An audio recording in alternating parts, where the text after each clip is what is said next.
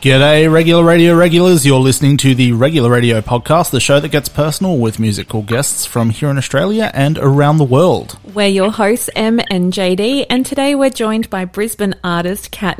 You've heard his tracks on regular radio before, the last being back in March 2020 for our Quarantine Stream live session. He's been up to plenty since we last caught up, with his latest single, Pinch Grip, just recently being released. Welcome back to regular radio, Cat. How's it going, guys? Yeah, pretty good. How are you going? Yeah, fantastic. Good. It's nice and late at night. You were doing some um, vocal teaching, is that correct, or vocal lessons learning? Vocal lessons. Yeah, I was getting getting coached because even though I've been releasing a heap of music, you know, you still need to get better than you were before. Do you want to give your vocal coach a plug? Why not? Squeeze it in. I do. His name is David Soden. He's an absolute legend. So anyone that wants to be vocally trained, if he's got spaces, I definitely recommend him. Where's he based? Up in Brizzy? In Pimpama. In Pimpama, just up the road. Pimpama. Yeah. Nice. Well, we'll get stuck into it, mate. Uh, Pinch Grip. It's a pretty poppy and catchy tune that you've had the opportunity to play as part of the uh, NRL Grand Final Fan Fest at King George Square in Brisbane. Opening for Brisbane outfit Sheppard on a pretty big day on the footy calendar. How did you enjoy the experience of playing at such a great event at a time when gigs are pretty hard to come by still?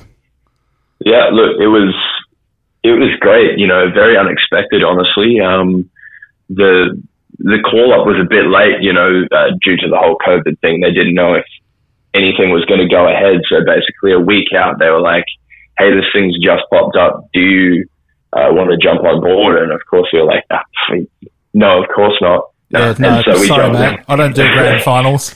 yeah. So we um we jumped on, and at that point we didn't even know we were playing with Sheppard. Um, so you know, we only a little a little while later did we find out that yeah, we were actually opening for Sheppard, which was um That's awesome. you know a massive bonus. And it was, you know, a great afternoon, heaps of people, such a such a cool stage. You know, we got put on the big screen. Cool. Like, how often does that happen? Yeah, Uh, that's never. awesome. So, How often do you awesome. get a grand final in Brisbane? yeah, uh, literally never. That's so cool. You guys have received some fantastic airplay already on local radio stations and various podcasts. Is traditional radio as valuable to you as modern platforms such as podcasts and streaming services? I I value them all the same. You know, Yeah. it's it's one of those things where, you know, there is something to be said about how effective traditional radio can be, just for how powerful they are. Um, but I find that you get a lot more of human chats from podcasts uh, and podcasters, and you know the community stations rather than the big guys that just chatting to you because they can. Yep.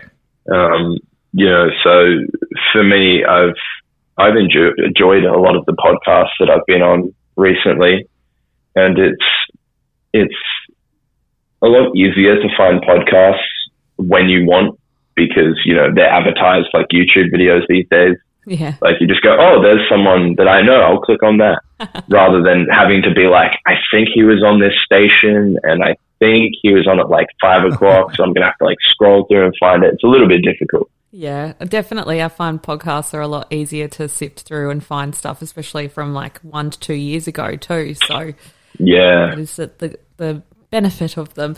Um, how do you go about getting the most out of your radio and your podcast interview um, opportunities? It's just one of those things where, I mean, it's really up to people to watch them to get the most out of them because there's only so much you can do. I always share and promote as much as I can the podcast I'm in, plus the podcaster and myself and all that kind of stuff. Yeah, I've But noticed it's really your, up to uh, everyone else. Yeah, your page is just lathered with uh, supporting other stations and podcasts. It's great, man. I like to see that. It's it's one of those things where you know the the whole karma aspect of it. You just hope that by doing the right thing by someone else, the right thing's going to happen to you. Yeah, exactly, man. It's a great, great mindset. I like that. Now, uh, you had the pleasure of recording Pinch Grip with well-known producer Magoo. How did the certainly process? did. Yeah, h- how did that differ to how you normally polish and record your music? Um, working with Magoo was probably one of the coolest things I've ever done uh, in the studio, just because even before Katanak was a thing, like back when I was in my previous band, Magoo was always on my radar as someone that I wanted to work with because I've always loved the Jungle Giants and Powderfinger. Yep. Um, so you know, I've I've known about him longer than I, you know, probably have been doing music. Um, and so, you know, getting the opportunity to work with him was, you know, a, a dream come true, really. And he opened my eyes to a new world of recording that I knew existed, but you know, how how often do you get your hands on like tape and all this other stuff? So, yeah. um, you know, he he comes from the the analog world, and I very very rarely get to see that kind of stuff because it is these days so expensive to own and operate uh, anything analog. It's a um, big thing, man. Like these days, people have so much access to the digital world. You can record at home on a little solo recording interface, but you forget that the reason these guys get paid the big bucks is because they know how to use the old gear. Yeah, and it, it sounded so good. Like uh, in all of my previous songs that I've released before Pinch Grip, there hasn't been a single real amp in them. Wow. None of the guitar, none of the guitars have come through a real amp. Um, and you know, it's it's one of those things where I finally got to be in the same room as a loud amp, and I can tell you that they're very loud and they hurt. um, you know, it's it, the tone that he got out of them and the, the creative ways he could use those those old machines were just insane. Like, and I all of my chain um, you know, my pedal chains or whatever would just come through the computer. So I'd be like, oh yeah, I'm looking for a delay. So I'll just slap that on and it's like so quick. Whereas he goes, you know, no, nah, I'm going to look through my six delay pedals and find the correct delay for the situation. Yeah, nice. And we'd, we, we spent more time on the guitar tone, just physically making it work than we did on the actual song. So it was, um, that's good to hear. It, that, that was certainly different because a lot of the time I just go, I want it to sound like this and I click a few things and I'm like, yep, I'm there. That's great. And then I move on because it's digitally, it's a lot easier to just pinpoint what you want.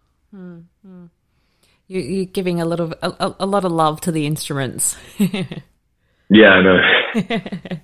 I'm, I'm going to change just a little off track now. But as an independent musician, how have you dealt with the challenges the last two years have presented? Um, I'm going to give an answer that most musicians won't like, but I actually found it beneficial to me to have it kind of put a stop to all the live music side of things. Mm. Yep. Not in a way that, you know, for most musicians, obviously, they lost money, they lost income, they lost all of this stuff. It sucks. But for me, I was never at the stage where I was making any money off the live side of things.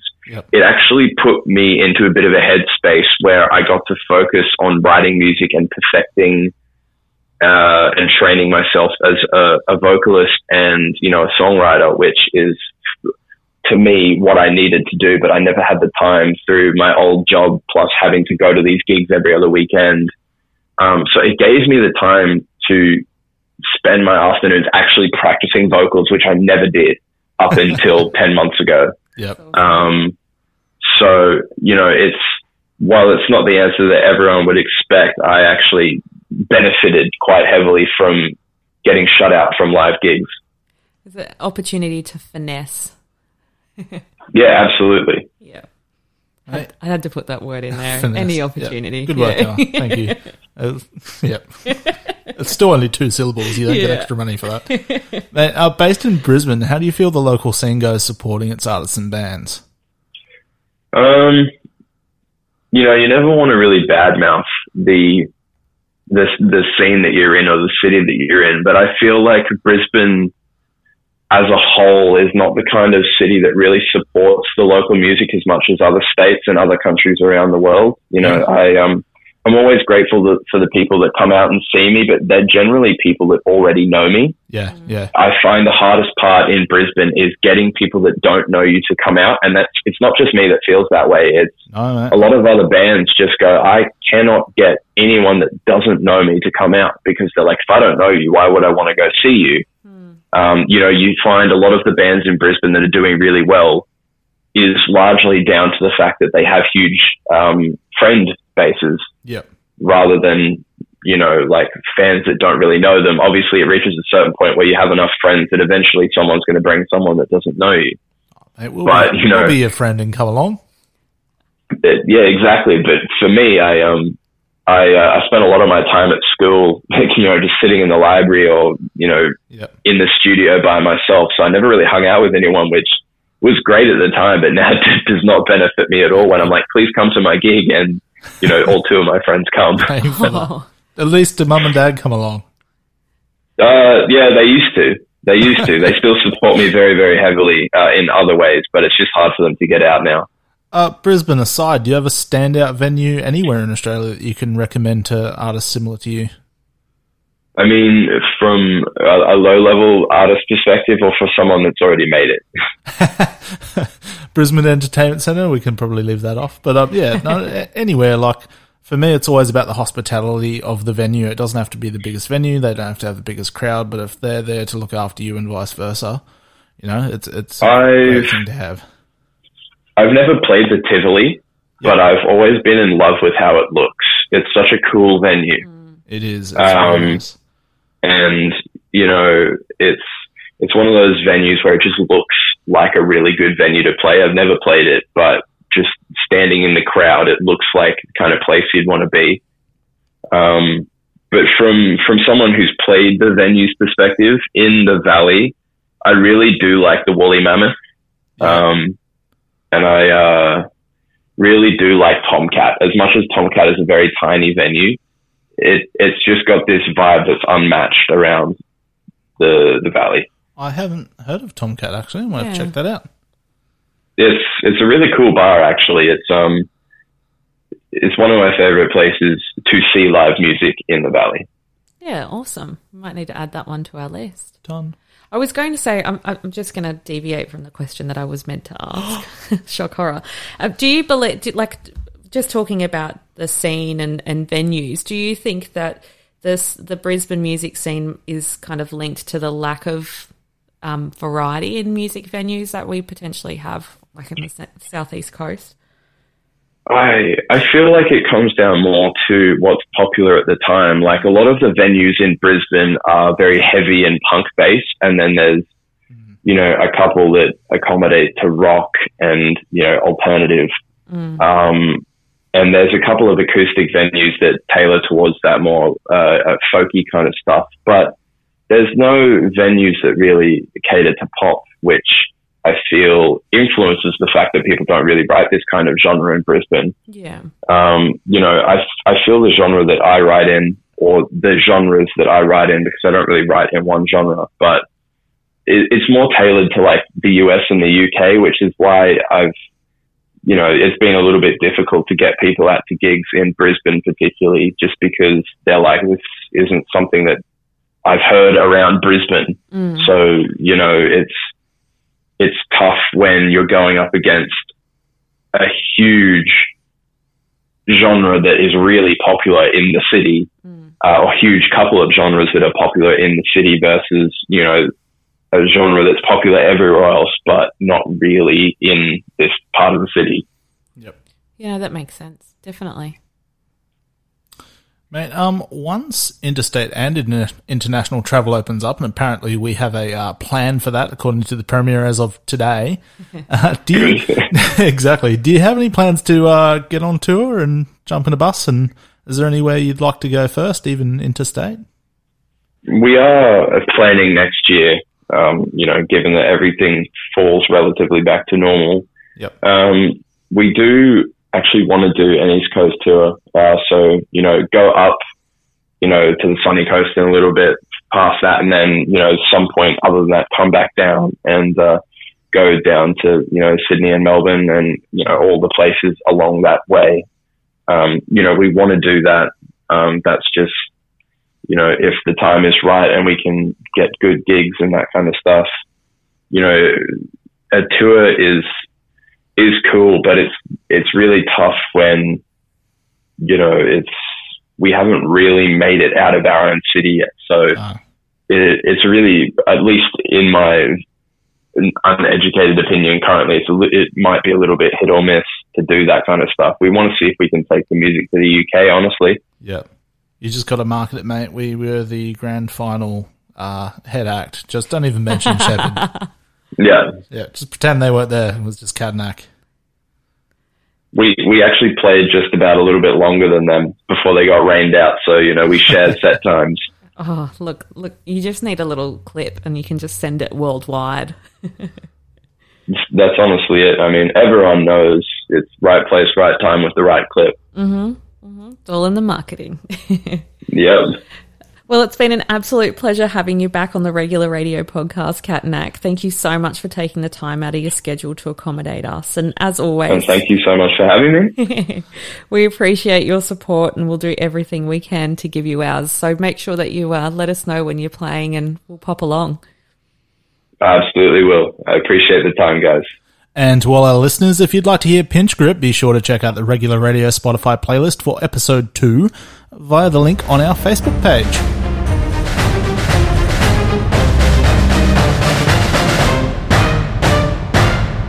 Welcome back to our regular radio podcast schedule. We've got a few things to chat about before we check in with Newsman in Canberra for the latest in music news. First up, some things we missed and didn't have time for last podcast. Yes, the Gold Coast Music Awards were held back on Saturday, the 4th of September at HOTA in the Arts Centre precinct on the Gold Coast.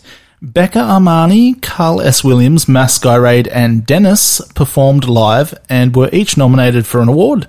Becca, a first time nominee, took out the Song of the Year for her track Standards. A Australian Fijian local hip hop artist Jesswar was named Breakout Artist of the Year following a busy year of releases and tours, but top honours went to Gold Coast Country Boy and regular radio regular Casey Barnes, who took out Artist of the Year for the second year in a row. The awards were deemed a huge success, and we look forward to next year's lineup, as well as to see if Casey can match Amy Shark's record for three consecutive wins of Artist of the Year. Hey JD, did you know that Casey's actually playing at the Groundwater Country Music Festival in Broadbeach in a few weeks? I did not, but I did know that it had just been announced for the Byron Bay Blues Fest for 2022. Mm, very busy. Very busy boy. Look, while we're talking about music awards, I thought it would only be fitting to talk about the MTV VMAs that were on in late September. yeah, let's do it. What you got? I think it was early September, but anyway. Um, look, I feel as though the VMAs never disappoint, especially for their live performances. And my standouts, and I totally recommend everybody goes to the uh, MTV VMA YouTube channel to check check out Justin Bieber and the Kid LAROI's performance. Beebs. Yes, I know how much you love the Beebs. Olivia Rodriguez, she actually kicked butt and was awesome. Um, my favorite man crush at the moment, Machine Gun Kelly and uh, Travis Barker. They did uh, an their their new song actually, Paper Cuts, which was pretty awesome. I'll be honest, I haven't heard it, and I do like Travis Barker, but You need to jump on it. but being No, don't, don't, but go and listen. Um, and then there was also Busta Rhymes, who did like a mashup of a heap of his songs from throughout the years. I will throw the word in as a discography. And um, Alicia Keys did an amazing outdoor performance with uh, her grand piano as she as she tends to do, and um, that was yeah, you can't fault her at all. So honestly, there's something for everyone if you jump on and go have a look. Um, Olivia Rodriguez actually cleaned up as the best new artist, song of the year, and push performance of the year. So she's definitely one to give a listen to. Might have to share some of those videos on our socials. I think so. Well, let's take five and head down to Canberra to get the latest in music news from Newsman. G'day, regular radio regulars, and welcome to the Regular Radio News. I'm Newsman and ready to share with you some of the latest happenings from the music world.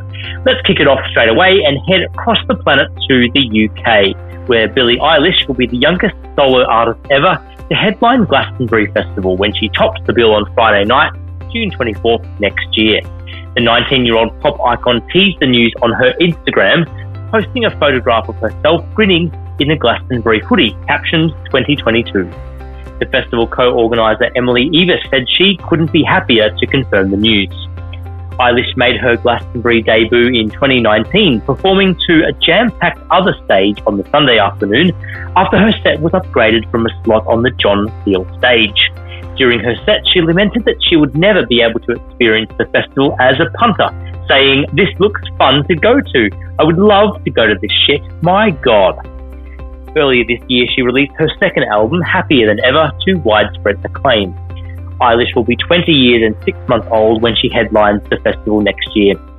Eilish is the first headliner to be announced for the 2022 festival, which Glastonbury organisers are counting on as being a successful comeback after COVID led to the cancellation of the 2020 and 2021 events. Equinox, a mooted one day event for September 20, was also pulled. In August, festival founder Michael Eavis said he was confident that some acts from the planned 2020 lineup would return. Taylor Swift, Paul McCartney, and Kendrick Lamar were due to headline. The festival remains sold out, with 2020 tickets rolled over to the next viable event. After the government's test event scheme permitted festivals including Latitude and Download to go ahead earlier this summer, large scale music events were allowed to resume, assuming, of course, they could afford the risk of proceeding without government backed insurance schemes. More than 5,000 COVID cases were linked to Boardmasters, a music and extreme sports festival taking place in Newquay. Eilish also made headlines recently for a performance in Texas at which she aggressively protested the state's near total abortion laws. The Biden administration is legally challenging that bill. So at this stage, I won't be attending the festival being uh, locked in Australia still, but if you're lucky enough to be in the UK and already have tickets, hopefully you enjoy that. Looks to be a fantastic lineup. Now, regulars, if you haven't followed us yet, head over to uh, Twitter at news underscore regular and you can find all of our feature stories plus a whole lot more. Uh, look forward to otherwise seeing you for our next edition of Regular Radio News. Thanks, newsman. Love hearing a bit of Billie Eilish news, and especially when we're talking festivals. So, JD, are you ready to chat playlist? I certainly am. I'm just a wee bit excited to share some of the artists for our second episode. So, if you've listened this far, you would have heard our chat with Dylan from Katanak. JD's pick of the episode is Katanak's newest song, Pinch Grip. And it is one to bop and pop around to. And what a great dude. He is. Honestly, I really enjoy chatting with him. So, too. Yeah. My pick of the episode is from Newcastle lass Lily Crane with Lemonade, bringing back a bit of nostalgia for me, but I'm not quite sure where that nostalgia's coming from, but I'm super digging it hard. And our third combined pick for the episode is named Tems. She's from Nigeria, and gosh, her vocals are clean, crisp, and super addictive. So good. Get Yeah. on it. Yep. She, um, well, linking into our music award chat earlier, Tems has made an occurrence this year with multiple nominations across the various international music award events. Thank you, Emma. And to finish things off, our regular radio website is almost back up. Keep an eye on our socials for details in the coming weeks where you'll be able to find all of our podcast episodes, a submission page to send us your music, subscription links via Google Podcasts, Spotify, and Apple Music. Every episode we release will have an associated Spotify playlist featuring the music side of the podcast, uninterrupted and ad free as long as you have Spotify Premium. Mm-hmm. If you want to stay up to date with the news from Newsman, don't forget to follow us on Twitter at news underscore regular as well. Thanks again for joining us. As always, it's been a pleasure to bring you the latest and greatest in music from around the world. We'll catch up again in a fortnight. So remember, stay, Stay regular. regular.